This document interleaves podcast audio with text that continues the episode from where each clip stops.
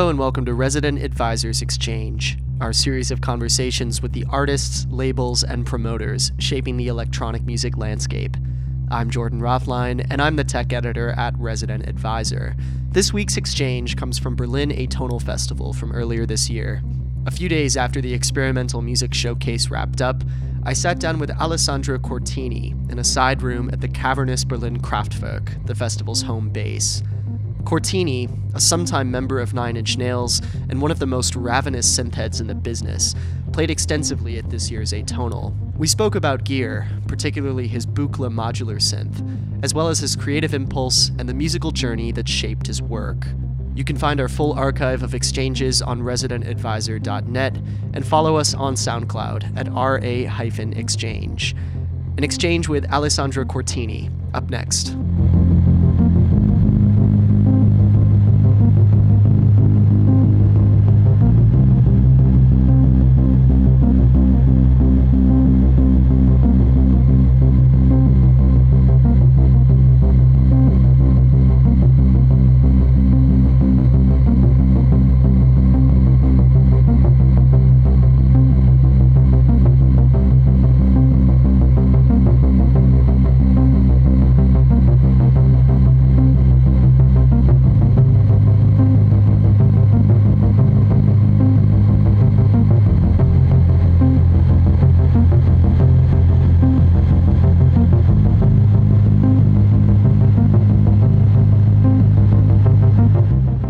Back here at uh, the site of Berlin Atonal this year. You had quite a busy festival. I don't know that anybody else played more than you did. Uh, It's been it's been crazy good. I mean, I did not know. I mean, I knew what I was going to do, but I did not know how long. You know, what what sort of physical taxing situation that would be, especially because you know I'm a 10 p.m. go to bed person. So to have to play a show at 10 p.m. um, would be fine if it wasn't for the, the fact that there's another one at 4 a.m. But no, overall, it was an incredible experience. I mean, the organization was incredible. Lawrence, the organizer, made sure that everything was just right. Everybody working at the festival, made, you know, did an incredible job. The artists, I mean, I personally, as a music fan and musician, I could have been happier than than I was being with these people, sharing the stage, and just being able to see them all in one place. Perfect length, you know, because it was, you know, what, five days, I think, and uh, the last day was a little bit more chill, and everybody was just, you know, just lounging around as opposed to just going from one stage to another. the Yeah. setup here really lends itself to that. You can be up front and get the really full on experience, or you can kind of drift into the back of the room a bit and just lie down, trip Yeah. out. There were a few times where I just stepped back and sat down, you know, checked my email, you know, looking for a spot with a little bit of signal, and just relaxed and enjoyed the show. You know, a lot of the times you didn't have to be.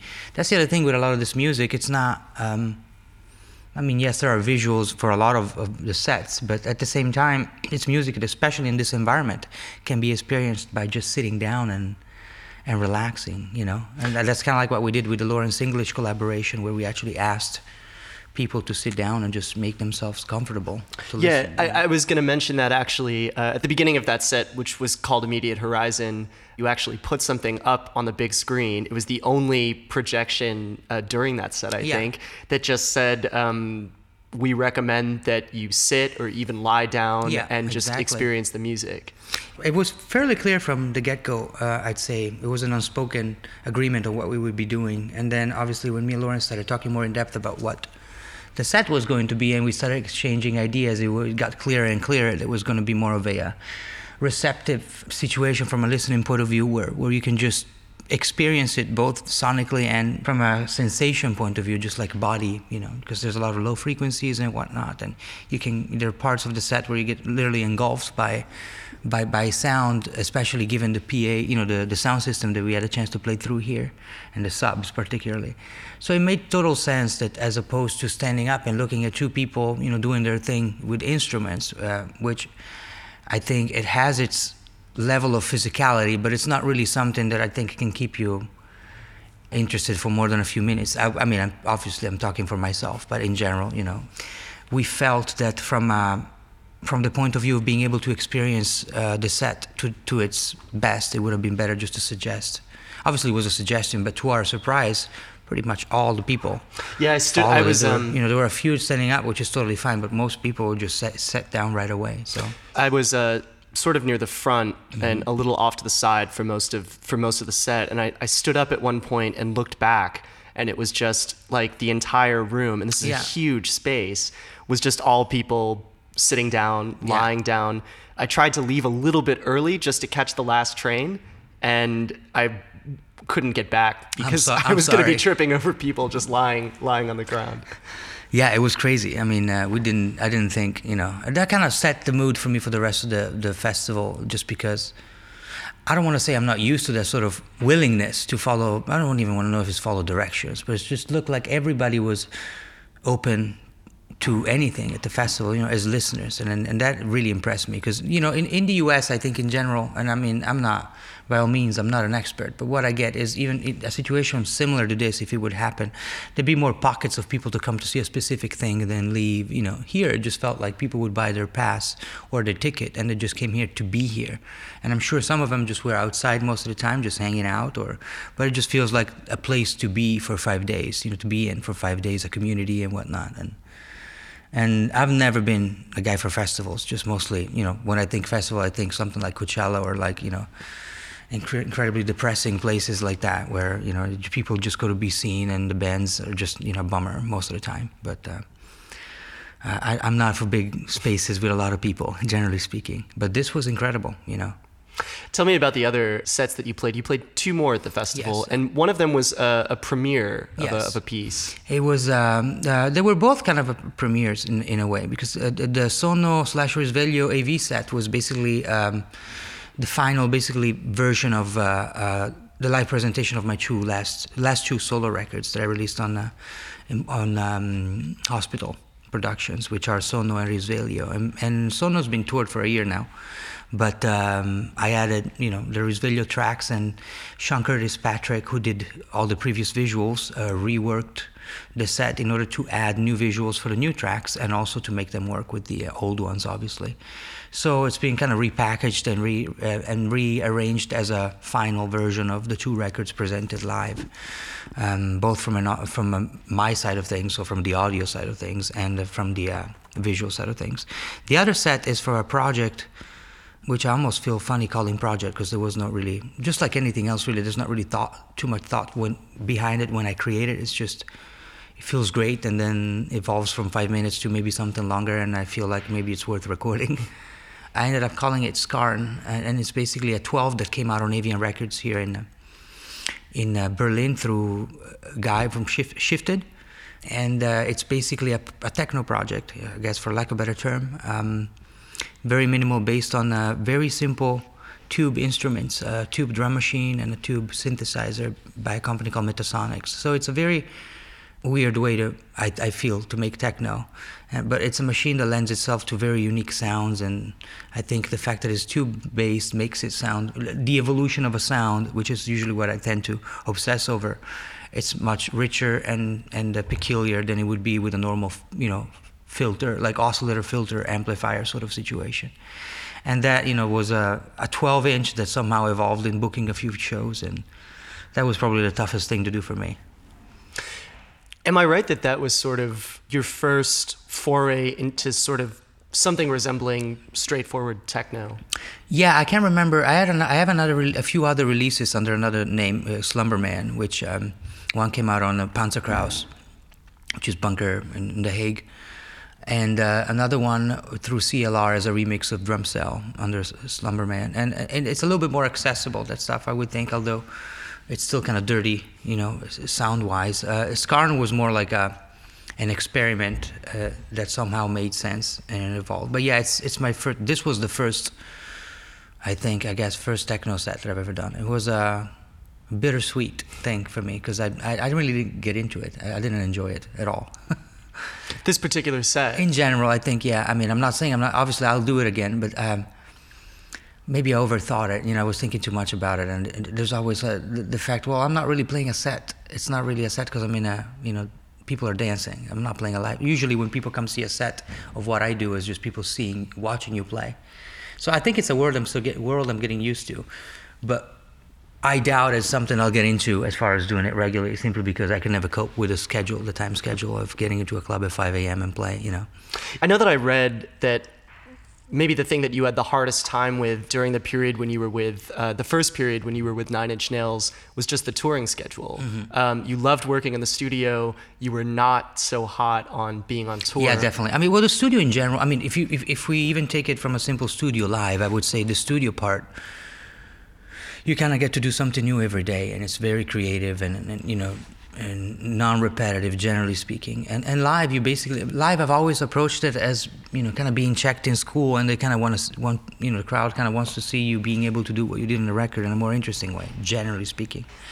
And that's always been kind of a little bit of a pain and, and not a pain not ideal you know but when you think about nine inch nails was ideal in, as a situation because I was always given my space to be myself, you know, in function of the band, obviously. But you know, if you look at or, early photos of me live, it's just tiny corner of, with a few pieces of gear, and then basically a, a, room that you know a corner that resembles this room, you know, with like you could barely see me, which was totally fine with me, you know, I like having my space, and and so it, it, it was the ideal situation to play live. But in general, I've always had more of an issue with playing shows, simply because especially when it's song based stuff or band based, when there's a structure that is verse chorus and people expect that to happen you kind of have to do that. There's not really a freedom, and I'm not talking about jamming or whatnot, but uh, if there's one thing that makes making music interesting to me is just the fact that you don't know what's going to come next, you know, and the compositional process. And for the instrumental stuff that I've been playing, um, I guess to a certain extent, also the techno stuff, it, it lends itself to that kind of like borderline making music in real time sort of situation because you're not always stuck to a specific format. I mean, obviously you have a kick that is, you know, that's sort of like an anchor, but everything else is really up to you and up to the room and how how people react to it. And uh, that is sometimes still learning, but I'm not, a, you know, I'm fine with that. I'm fine with taking my time to do it. Also, I'm not, um, I'm not in a rush really. well, I'm really curious to hear a bit more about your musical background. Mm-hmm. I mean, is it fair to say that you're a guitarist yeah. by trade? Well, um, I haven't played guitar in a long time, but uh, yes, I mean I was born as a guitar player. Um, my family was uh, it was a musical family. My my dad played guitar. My mom listened to a lot of music, mostly Beatles, you know, very melodic stuff. But uh, I grew up in a very musical family. A lot of music and with friends and and uh, all around me, mostly pop, you know. Uh, um, growing up, but then moving on to more you know 80s in Italy, so a lot of electronic pop Duran Duran was my first, you know, approach, uh, first uh, experience with like synths, if you want, and uh, and then more rock. I think you know, um, hard rock. I mean, Guns N' Roses was a big change. You know, when I was 13, 14, it was revolutionary. I mean, as it was for a lot of people my age back then. And guitar took over. Yeah, guitar became my main thing, and um, that's the reason it brought me to the United States. Uh, was to study guitar, and then only to realize after I was done with one year of school that I would still go home and write music, generally speaking, as songs or compositions where sometimes there wasn't even any guitar, really. It was mostly electronic based. And that really helped to sort of wake me up in a way and go, well, it doesn't mean just because you've used the guitar as your main instrument for so long that that has to be the only instrument you're going to use forever. And that kind of made me make the move consciously into just music, you know, and uh, synthesizers mostly as a, as a tool of expression and production uh, first with computers and then slowly to hardware, simply because I found it easier to uh, to be happy sonically if I would be able to do stuff with my hands as opposed to you know with a computer. And I think once I got into the modular world, into modular synthesizers, more specifically the Buchla, I got more into the experimental side of things and uh, stuff that was a little less musical, if you want, or more about sound than, than a specific song structure or, or melodic structure. Although that being such an important part of my upbringing, it's always been you know part of the music that I make to a certain extent. It's hard to get rid of melody, you know, once it's there. How did you sort of first come into contact with synthesizers? I mean, you said you were listening to Duran Duran and groups yeah, like this, but but when did you actually play one?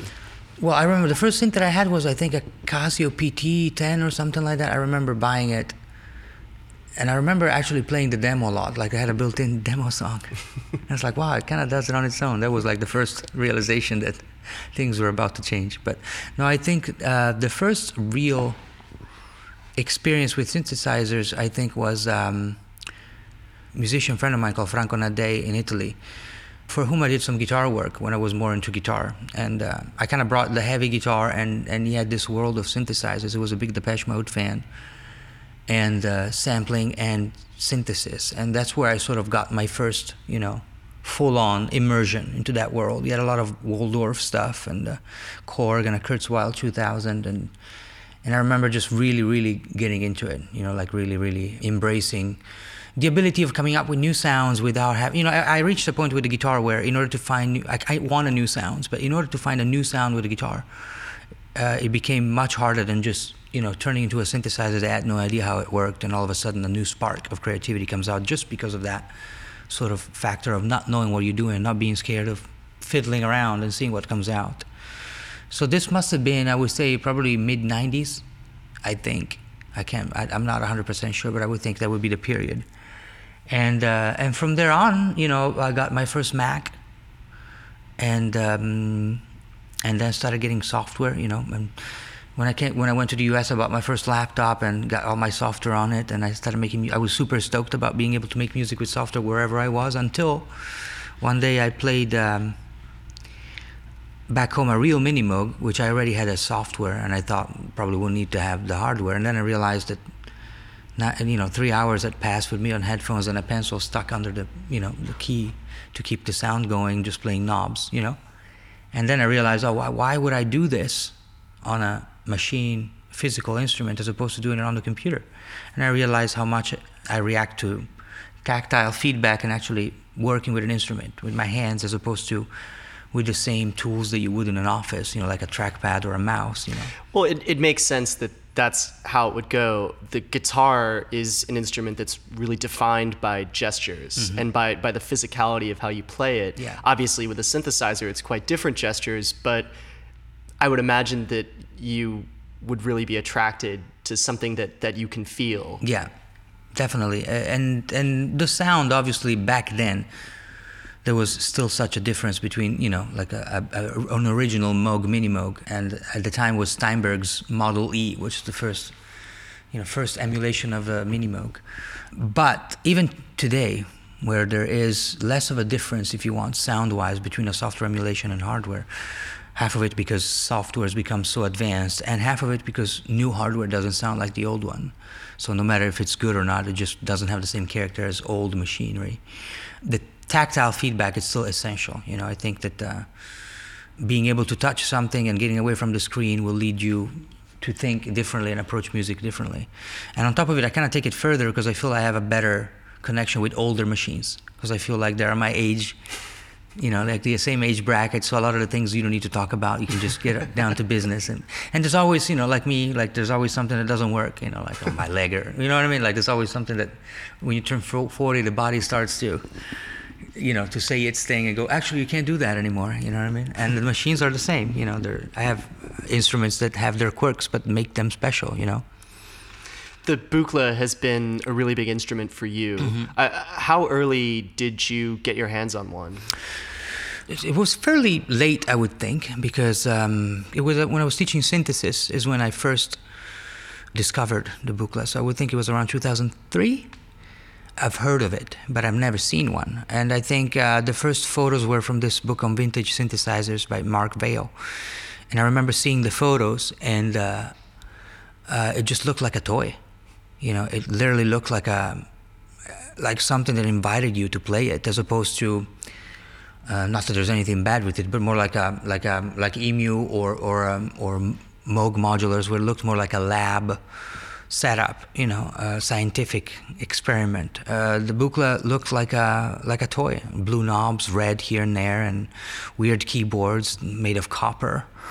Um, but the first one that I actually got a chance to play was during uh, the first Nine Inch Nails video shoot in 2005, and we rented one for a video shoot, and the video shoot was over the course of two days. Actually, we lent it. Somebody lent it to us, so I didn't want to leave it at the video shoot location, so I brought it home with me. And I'm like, you know what? What the hell? Let me set it up and play it with a little bit. And uh, I didn't go to bed recorded all night with it, and it was a religious experience. And that was a Buchla 200E, which was what Don came back with, you know, in 2004. It was like the rebirth of the old modular. And then from there on, I think I bought my first one in 2007, directly from Don. And uh, that was the beginning, you know, of the end in a way. And then I started looking for vintage machines and ended up finding my uh, my bigger system in Mexico City. And then throughout the years, you know, I was able to, I was lucky enough to be able to get in, um, to find an original easel, music easel, uh, which actually happens to be the prototype, the first one that Don built and then other systems and, and modules throughout the years. But yeah, I would think it's probably my main instrument, as in uh, the one that I'm more attached to, because it's been linked to so many phases of my, my musical journey, both as a music lover and, and um, as a creator of music, and and uh, as a collector too, because you know there are machines that, uh, that, not many have been made, and they require a lot of love and uh, I think a part of it, you know, is is the fact that I really like the idea of of, of these machines. Some of them, like the Buchla 400 or 700, not really having that much of an output out there, musically speaking. So every time I turn them on and try, sometimes unsuccessfully, to make music with them, I feel like you know exploring a territory, uncharted territories, because it's there's not a lot of sound that, that was documented from these instruments and uh, I, don't know why, but maybe because I'm just weird. That makes me very, you know, excited about doing it. And uh, but yeah, it's borderline collecting, you know, you know, sure. which I'm, I'm I'm fine with. I mean, I have no problem with. But uh, sometimes these machines are so finicky that uh, I'm really thinking, I can't believe I just bought that, you know. But generally speaking, like the modular stuff is much more stable than the later machines. Yeah, sure. Well, it's an interesting machine for you, I think. You've spoken before about the importance of melody mm-hmm. in your music and about kind of having this background sort of in rock music, both mm-hmm. what you grew up listening to and then playing guitar. Mm-hmm. This is a synthesizer that is not meant to make music that straightforward. Right. Yeah. Um, you know, this is a from the West Coast school of synthesis. This is mm-hmm. some really experimental stuff, and yet you get it's maybe a bad word, but pretty listenable sounds out of it. I mean, yeah, it, w- it was interesting because when I bought the first one, I was kind of scared of of having spent you know 15 grand on a Reaktor in a box. You know, like React. Not that there's anything bad with Reaktor because it's, it's, the way that I started making. But this is basically sound. the hardware Reaktor. Yeah, yeah, exactly. Yeah. You know, I felt like oh maybe I bought something with you know with an interface, but something that I had already, which in theory you know, if you look at the components, you could say you could rebuild it in Reaktor. Yeah, and Reaktor, out of a lot of them, is probably one of the best sounding software from the from the day it was born, basically as a generator. I think what I found out is, as you said very well, the fact that it's a West Coast instrument, you know, so less based on a keyboard playing background as the Moog was on the East Coast. I think it was an advantage for me because I had no background whatsoever on playing keyboards. So when it came to an instrument that uh, the main advantage it had to call me in was the fact that it looked specifically crazy and wanted and I felt like I wanted to put my hands on it. That's all really needed because it didn't ask me for knowing how to play a normal musical keyboard in order to be expressive. It was more about using my hands and my fingers on it, you know what I mean? So I think then it's really up to the operator. If the operator tends to go for a melodic path, then he'll find a way, you know, uh, uh, you'll find a way to do what you want to do and actually not really want to because I would say that hardly ever I would know what one what I what my output is going to be on a machine. I kind of like that. I sit in front of it like a child would, and then see what comes out, you know. And then it might be one project, another project, or it might be just an afternoon of relaxing therapeutically by just making sound, you know. And uh, in any case, I tend to record it because you never never know what'll come out. But with the Buchla. Um, it was fairly easy to be melodic. I mean, there's plenty of stuff that wasn't melodic that I recorded, but generally speaking, I felt it was an in- instrument that lent itself to melody pretty easily. Mm. Although, you know, definitely the things that pulled me in at the beginning were the weird sounds, you know, that I heard from it, like the stuff, some of like selected things from Subotnick, you know. Mm-hmm. Do you also find that it's a surprisingly organic sounding instrument? Definitely, uh, it's it definitely has to do with the components. You know, one of the main components uh, that is common to different modules in the Buchla world is the low pass gates. Sorry, well, the Vactrol is the component which is part of the low pass gates, which basically it's instead of being a very fast circuit, it's a circuit that uh, it's based on an LED and a sensor. So as soon as the LED turns off, the sensor stops the connection, but it's never it's as quick as the light is, so it's never going to be as quick as a dedicated circuit.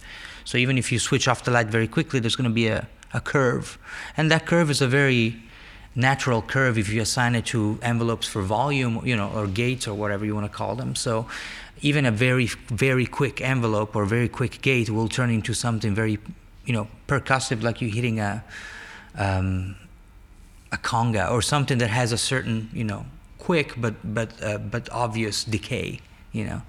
So it lends itself to very organic sounds as an instrument, and um, it always gave me the idea of being, you know, uh, something organic from another planet sound, but not the same way to say the BBC Radiophonic Workshop idea of something from another planet, which is more like the typical UFO kind of sound. Nothing bad with it, but like what you you would think of more of a, a, alternate reality sort of sounds. You know, like it could be something, you know, a sound that you know the wind through the forest might make in a parallel dimension, which is kind of kind of what happens here, but not exactly the same. Like the, the TV series The Fringe, you know, certain things changing.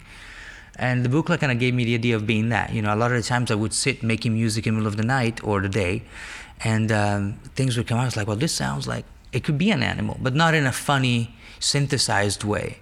Like it could be a weird creature, you know, that uh, that we don't have, or maybe we have somewhere else. You know what I mean? It's always been an instrument that gave me joy just to sit in front of, you know, and also a lot of sadness when it breaks. But you know, the Buchla was definitely a revolutionary instrument when it came out, and it's mm-hmm. sort of remained a revolutionary instrument kind of all the way up until today. Mm-hmm. Uh, it seems like the real sort of revolution in synthesis now is with these these Eurorack mm-hmm. modular systems, and this is something that's really happened kind of over the course of the whole time that you've been really into synthesizers. Yeah. Are you involved at all in the Eurorack world? Is that quite interesting to you? I'm involved with a few companies, mostly with the people that became friends throughout the year and uh, whose uh, personality reflected in their instruments in a way that I feel like is meaningful. I started, you know, with with Eurorack. Uh, I remember it was an analog systems RS10 and RS15 racks. That was my first physical, and I recorded tons of stuff. And then I had a beautiful system built by Livewire and Plan B uh, when I was on tour with Nine Inch Nails, which I still have. But generally speaking, I still have Eurorack systems, but they are uh, manufacturer dependent. For example, I have a Harvestman system, and it's just Harvestman modules. I have a Make Noise system, and it's just Make Noise. And then I have a Verbos electronic system, and it's just Verbos modules. Because I feel like overall, I'm not really into into Eurorack. I don't like the idea of of uh, mix and match. It feels like an endless pit, and almost everything I hear coming from Eurorack sounds the same. And I know I sound like an old person, but I'm somebody who really centers on a specific thing and, and tries to zone out on one thing with small changes. I like that. Now we're at a point where there's a lot of modules that you could plug one module straight into the output and the sound is as rich as somebody already spending 20 hours trying to come up with something cool. And to me, it's the equivalent of uh, calling yourself a cook by buying something and put it in the microwave. You know, you're not cooking. You're just rehashing somebody else's idea of a meal. Mm. This is a, it's a pretty harsh uh, um, uh, opinion, but uh, it's an opinion that gets reinforced every day when I hear something. You know, there's not there's there's few cases where I hear musicians that do Eurorack work, work that, that I feel it, it, it, transcends the instrument that they're using. You know, I'm thinking Geddes Gengras is one of them back in LA, and it's just it's always a pleasure to hear his patches. I'm not thinking about what he's using when I hear that or actually James Saya the other night here at the, at the festival. He did a patch, you know, with fairly big configuration of modules, but it was a very simple and to the point patch that made sense. And, and uh, I mean, there's others, you know, that I know, like on the opposite spectrum, there's Richard Devine, which is a good friend of mine. But, you know, Richie could be a modular, it could be anything else. It'll sound like Richie because he has a very a unique way of making music. So, you know, he transcends the instrument that he uses. But in general, I think it's much easier for people to think that they can come up with good stuff just because you can turn it on. sure. And I think there should be, you can't say, oh, to me it's good anyway. No, I mean, it's not. Well, it kind of sounds um, in a way like what you're saying is people could be doing more with less. Uh, yeah, uh, I mean, I think I think the, the, the format itself lends itself to the opposite. I think that it's very easy for it to turn into an addiction where like I need a new module, two hundred dollar. I'll buy a new oscillator that came out this week, and then the one that was new next week, last week, no one cares about anymore. And it's more of a hobby, and I, I'm conscious that ninety percent of the user base is hobbyists, and in order for them to stay alive, need to do that. But also, we're in an age where all that stuff goes on YouTube, you know. And like when I started playing guitar or doing stuff, I would never thought I just bought a guitar. Fuck, let me film myself and put it online to, for people to see. it's the same exact thing, you know. I think I think just like with every instrument, it's a very personal thing. I like to be in a room with an instrument, see, kind of learn, you know, the language between me and the instrument to see what comes out, as opposed to, oh, this is what I, you know, what I came up with. Let me just record everything. Yeah. And, uh, but you know, I'm also a grump, grumpy old man, so I have, and Italian, so I have to find something to complain about. But overall, I think the Eurorack craze, I think it's a good thing. I don't think it's going to last forever. I think it's good. I'd rather have it than not have it mostly because I'm able to not take part of it and concentrate on instruments as opposed to a collection of, of modules. You know what I mean? And I, I've done that. You know, I kind of almost steered away from all that, especially with the Sonno record, and kind of find my, a, a, new home in, with an MC202, which is quote unquote new, but to me it was a new instrument, and uh, and I was surprised to be able to be creative with something that you know it's a two hundred dollar, well, not anymore, but like a three hundred dollar little box of plastic. You know what I mean? Mm-hmm. Just kind of pulling back a bit, mm-hmm. uh, wanted to talk to you a little bit about Nine Inch Nails. Mm-hmm. Tell me, I mean, how did you how did you get the audition? How did you wind up joining the band? The audition was I saw a flyer. Basically, the audition happened because I saw a flyer for Nine Inch Nails looking for a keyboard player and a guitar player, and I ended up um, going for both really because I, I was already kind of I had a little Nord modular keyboard, and so I came up with all my little sounds. And I remember going to play Closer, where I did all the different patches, and then uh, Wish, where I did guitar and synths at the same time. And um, it went well enough for them to call me back and do another one. And then after that, well enough for them to invite me to the studio where they were mixing with Teeth, which was at the Village in Los Angeles, to hang out with me for a day to see quote unquote, how much it would suck to be together for a year, end quote, actually. and it was funny. And uh, yeah, that's how I got the gig. And then from there, my life really changed from a professional point of view because I had to sort of deal with a lot of things that I never had to deal with before when it comes to, first of all, play keyboards. and then just in a professional way to prepare an environment that not only is stable from a rehearsals point of view, but also to play live every night you know, having been mostly doing that stuff in the studio, that was a challenge, but the best years of my life, really. I mean, it was a very, they were very formative years, every aspect. You know, as a human being, as a as a performer, as a music maker, as a lover of instruments, and and then I, I took a break in 2008 because I kind of touring got the best of me in the sense that I really did not know what to do next, and I I didn't feel like I was really a part of that band much. Everybody left, or everybody was let go or left from when I joined, and it, it just didn't feel like I, I, didn't feel part of it. And I, I, I, I, felt like in order to to find out what was next, I had to not be in it. You know what I mean? And sometimes it happens. You know, a lot of people think, oh, well, you should just be keep you should keep your job until you figure out what's next. But sometimes, in order to figure out what's next, you have to not have anything. You know, mm-hmm. and eventually led to throughout the years to reconnect again with Trent, and then we started working again on uh, How to Destroy Angels, and then touring for How to Destroy Angels, and then Nine Inch Nails for the last, you know, from 2013 and 14. Mm-hmm. Well, Trent Reznor seems like kind of a musical kindred spirit in a lot of ways. I mean, uh, as somebody who has a real commitment to the studio, mm-hmm. is very, very interested in gear, a little bit of a grumpy old man, as as you say. I mean, did you learn a lot from him? I didn't learn to be grumpy. I had plenty of training for that, but uh, maybe a different nuances of that. But yeah, I learned a lot from him. I mean, one thing that I learned from him, I would say, it's probably. I mean, Trent is inc- incredibly constructive and good at multitasking, and it's something that I know I'm not. So if I learned is to give up on trying to to be as productive as he is, and just try to do the things that I'm good at, without thinking that oh, but you know, he's able to do this and do that. I should be.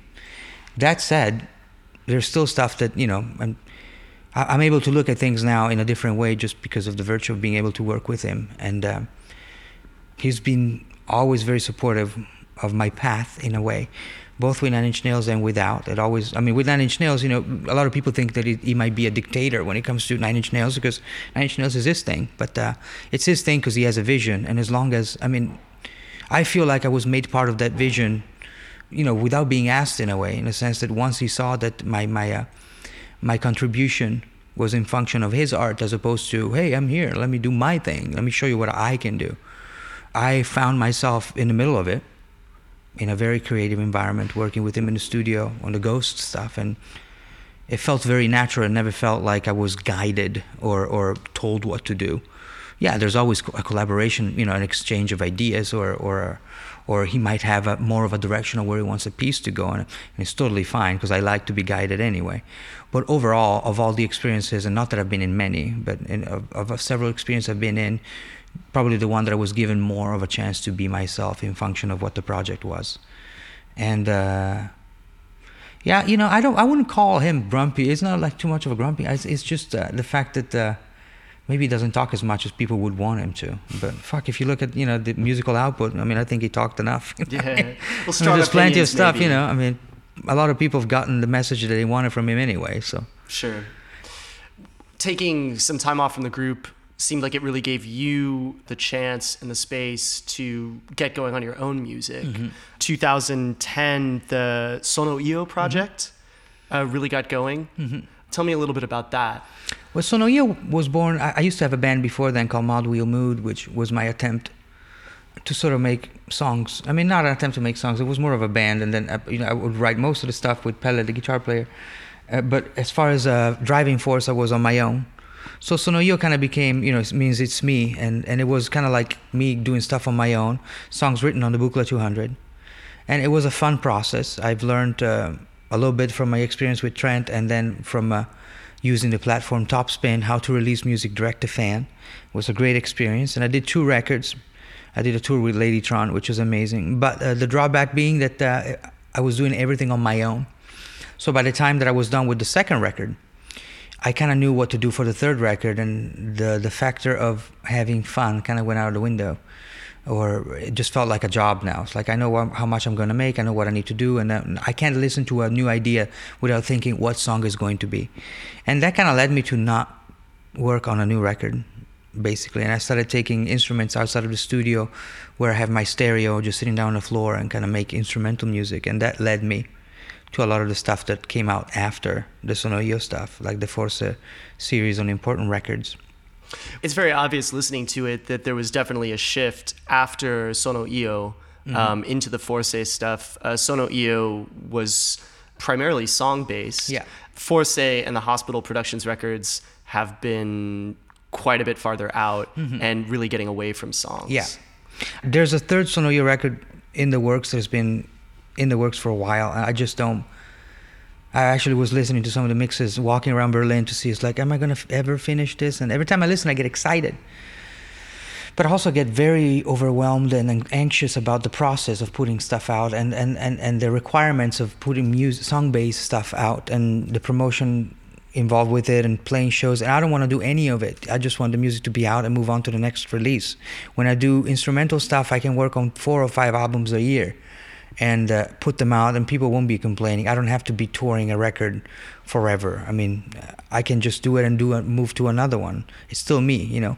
When you do an album of songs, it's a little different. You know, they expect you're expected to to follow a specific path, you know, in order to promote it and whatnot. And I just don't feel like song-based music fits my my expression rhythm at this time.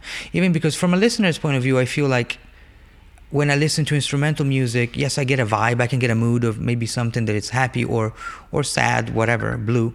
But the blue, it could be a different shade of blue depending on what year I'm listening to that track. Now, if you listen to a song, the lyrics, you know, if a song speaks about, you know, the color red, and you're singing me a song that you wrote that talks about the color red, you're probably going to be talking about, I don't know, this chair that is red, or you're going to give me a pretty clear image of what red you're talking about if I listen to an instrumental track that is called red, but there's no description, then in my mind I will make up that red however I want. And I might be thinking about, I don't know, a little skateboard that I had as a kid when I was a kid, you know, that was red. That would be the first thing that come to mind.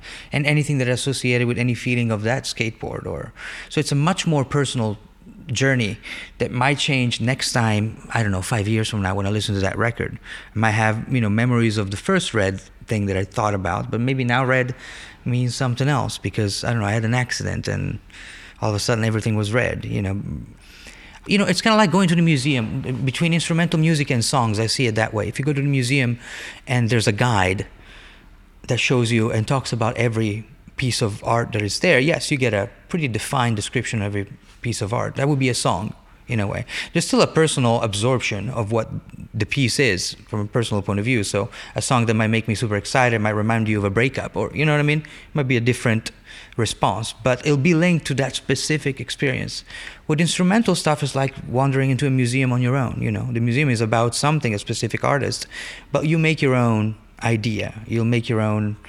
You'll develop your own feelings. You know, it's a little bit more personal, and I think it lasts a little longer. It's like a it's like a bucket, but it's a bucket that you can fill with whatever you want, as opposed to you know filled up halfway with already something that you you'll have to ha- keep in there forever. You know.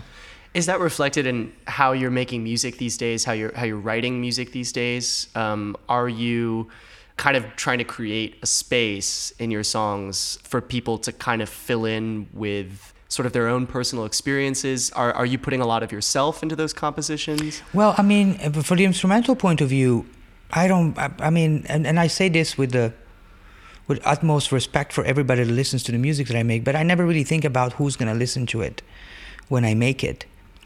I was lucky enough to reach a point where when I sit down and make music, it's mostly for myself, almost like a therapeutic way, where I just feel good making it. And uh, I was lucky to have people around me that pushed me to put it out because they thought that it was good enough or good for people. To, they wanted other people to listen to it.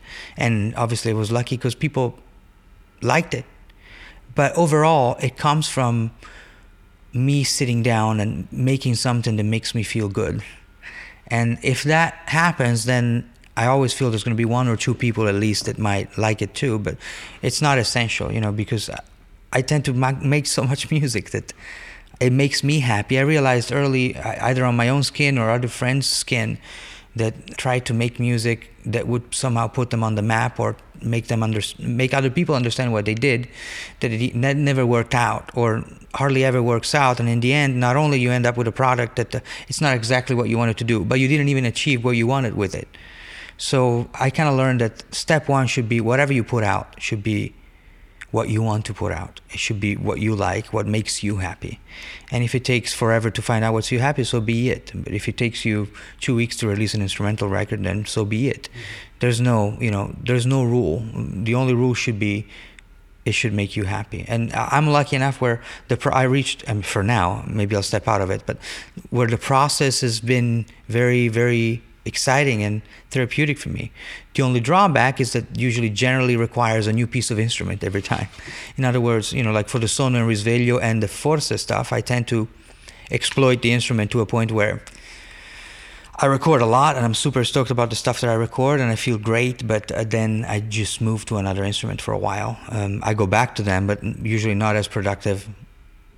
It's kind of like falling in love with a person, you know, it's like you stay like the, the, first few months are crazy and then it kind of stabilizes and it becomes something else it's a more stable you know the honeymoon is kind of over i mean there's nothing bad it's just the next step of a relationship and that happened with every instrument that i owned which you know that, that i was able to get out uh, some a recording series if you want and do you find that even happens with the with the Buchla, or is that more of a constant? No, I mean, yeah, it happens. Well, with the Buchla, yeah, I think it happens with everything, with every instrument there's a point where you just need something else. I think it's you know I I say this often. I feel like it's me as a child just trying to be the same you know approach life in the same music in the same way. I, realized that I, uh, when I was a kid, what made me excited about making music was the fact I did not know what the machine was going to be doing. At the time, was a Walkman or a boombox that I would record songs for my grandparents to listen to driving back home they would come every week, and I'd spend an hour just recording a you know song on a cassette when I was like six or seven years old, and then give it to them to listen on the way back. And then you realize, oh wow, if I hold down the play and the record button halfway, whatever I record gets recorded, you know, twice the speed.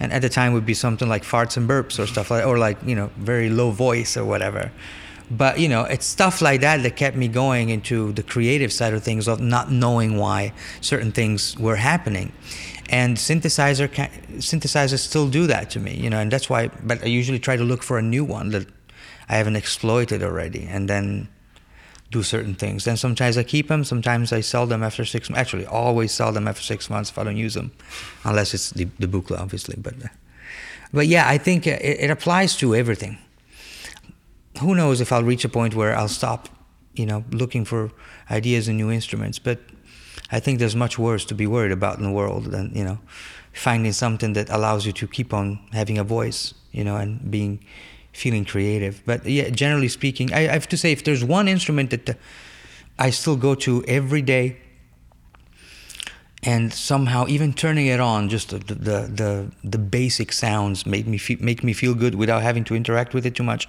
i would think it's uh, the ems you know either the vcs3 or the synthi which are you know instruments that i got into later on probably the last few years but some of the most organic and alive instruments that i've had the chance to play with and there's two records actually that I, one record has been finished that i just done on a ems synthi that i'm very excited to get out next year and then another one is a collaboration with Merzbow, which we did, you know, with Synthes, which was a lot of fun.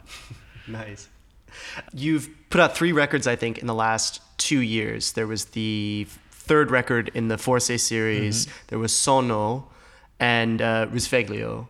That's quite a lot of records for two years. Yeah, I think Forse 2 catalog is still probably 2014. So and, and then the 212s, you know, there's a Slumberman release and the Scarn release. So. Yeah. Well, this begs the question. I mean, how much time are you spending in the studio these days? Well, there's not really a, a, a definition for studio for me anymore. In fact, if you really think about it, I mean, Sonno and Risveglio were recorded on tour, so there wasn't a studio environment. And to be honest, I'm more creative when I'm outside the studio, at least when it comes to the spark of making music.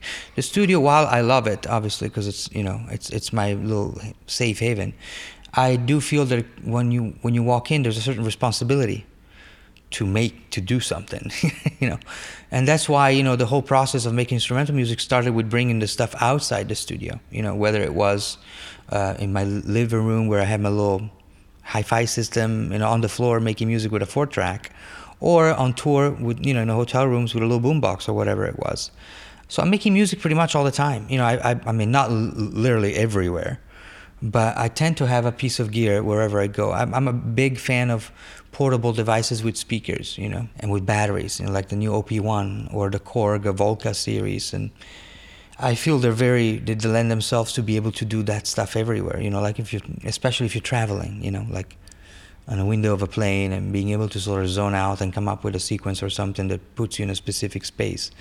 But I've been doing stuff a lot in the studio too, like collaborating with other people and, and uh, doing stuff more in the proper way but yeah, I mean, I, I make music as for, for, a living, so the answer would be pretty much all the time. You know, whether I'm working on a project, because I do, like, you know, I have a, a, a job as you know doing music for, music for advertising. I do a lot of that too. So that tends me to work with instruments in a way that I wouldn't if I'd be left to my own devices. So then I, maybe I use some of my synths in a creative way that I didn't think of, and then once I'm done with a gig, I go back and use it that way. And I was like, oh wow, you know but yeah, pretty much, unfortunately, all the time. And then when I do that, when I don't do that, now I got back into shredding. So I, have been practicing my scales and whatnot. So if it's not synths, I, I always, you know, that's my hobby now is getting back into practicing technique, which is fun.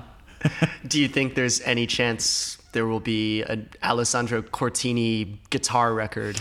Well, I don't know if there'll be a record, but I've asked already some friends, like, hey, do you want me to shred on your record? nice. Just for fun.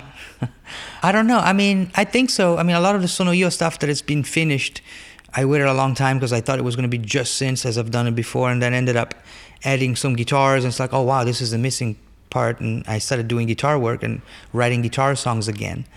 But I don't know. I, I tend to I realized that if there's one thing that slowed me down before was the fact of thinking that I had to stick to specific rules. And while I don't feel like I should go all the way the opposite way, so just anything goes, now I approach everything in a more passive way. Passive, not in in a I don't care, but like I like to go with the flow. If for now I feel like in my spare time I have to you know practice guitar or just do things that I was doing when I was 14 year old, so be it. If I feel good about it, no one is here to tell me I can't do what I want to do, you know. And even if they are, fuck them, you know. I don't, I don't care, you know. I mean, I can, I'll still be, you know, doing it tomorrow. But at the same time, I feel like um, it can get overwhelming, you know, because there's so many options with with ways that ways that I can go. So I try to take it day by day, and uh, that's why it's always a problem to see what say what's next, or you know, or when they ask me deep questions about how the Sonno record came out, if there's any meaning. It's like, well, the meaning is, you know, there's just a record I made on tour to fall asleep or just to relax from a hotel room to another hotel room. There's no, you know, like, uh, I'm very happy if people can get more out of it, but there was no, you know, uh, intention for for it to be anything more than a relaxing record. Hmm. It strikes me that the mode that you like to work in is not necessarily in the live space. It's really in the in the space where you're creating. Mm-hmm. If if not in a traditional studio, then you're making music wherever you can. Yeah. But there's such an emphasis in the music world these days because of things that have happened in the record industry mm-hmm. on live performance and on touring especially. Do you think that makes it hard to be the kind of artist that, that you are? Do you think that's becoming a more and more difficult model? Uh, how do you how do you deal with that? Well, I have to say that the instrumental, you know, since I started making instrumental music, things have been much more natural and easy. I mean, I don't know if you want to call it easy because it's been a, a while since I, you know, I had to do other things in order to, to be able to do this. But um, if I'd have to compare the, the song based business to the instrumental business, when I was trying to concentrate on song based stuff, it was a lot about me, me, me, kind of, you know, finish a record, hire a PR guy, or try to get your album reviewed here and there, and try to find a tour to go on, you know, to play shows on. And with the instrumental stuff, it was so organic from friends that liked it, and then talk to somebody else, and then recommend a booking agent which was busy, and then, you know, a month later, he's friend with another booking agent who actually is interesting interested in representing you. And it was a very organic thing that I didn't really have to hustle. And I don't think I didn't have to hustle because because of who I am. I think I didn't have to hustle because things lined up at the right time and and I think people liked the music. People liked me. I liked them. We became friends. I mean, uh, another example is Masa from Mount Analog, a store in Los Angeles. Uh, Masa was extremely helpful as a direction. You know, give me a direction of people to talk to and introduce. She's a matchmaker. You know, she just very good at you know uh, introducing people that are like-minded and you know she helped a lot with that we put me in touch with surefire book who books me here and in the us and uh, and with Dominic, you know, and actually Dominic from import, from a hospital or Vatican Shadow I met through Wes from Cold Cave when they moved to the West Coast. And so it was all very organic, you know. There was no, oh, we should do stuff together. There was never the LA thing. It was like, oh, what are you up to? Oh, we should work on together. I hate that, you know, when people just, you meet them and then, oh, we should collaborate. It's like, no, we shouldn't. We're talking. If it'll happen, it'll happen. There's no, you know, it's just such a weird thing. It's like you know, it's almost like being in the club, but like, oh yeah, cool, you're cool. We should just do the most personal thing that you do on your own together tomorrow. No, it doesn't work that way. You know what I mean? But I was very lucky. It just happened, and from there, I was playing very nice shows with you know like-minded people, and uh, I think for it to become a you know a sustainable source of income, I'd have to do it more often. You know, I'd have to tour more often, and it's not something I'm ready to do because I think. Um, I mean, while I want to play more shows, I could never do this every day. I think it's it's still the touring thing. Although the live instrumental music lends itself more to to expressive freedom on a show basis, it's still something that you have to do every night. And and uh, I think it would slowly shave off the layer of, of, of beauty that, that I associate with it, and. Um, it will eventually get into a circle, you know, a cycle of having to play the same stuff every night to a certain extent. Who knows? Maybe it won't. But uh, so far i think i'm lucky because it's a great balance between able being able to do other projects other things and also nurture this side of my career which i've been extremely lucky to be given. And uh, so I'm, I'm just very excited to see how it goes. But the, on the other hand i have to say i see bands.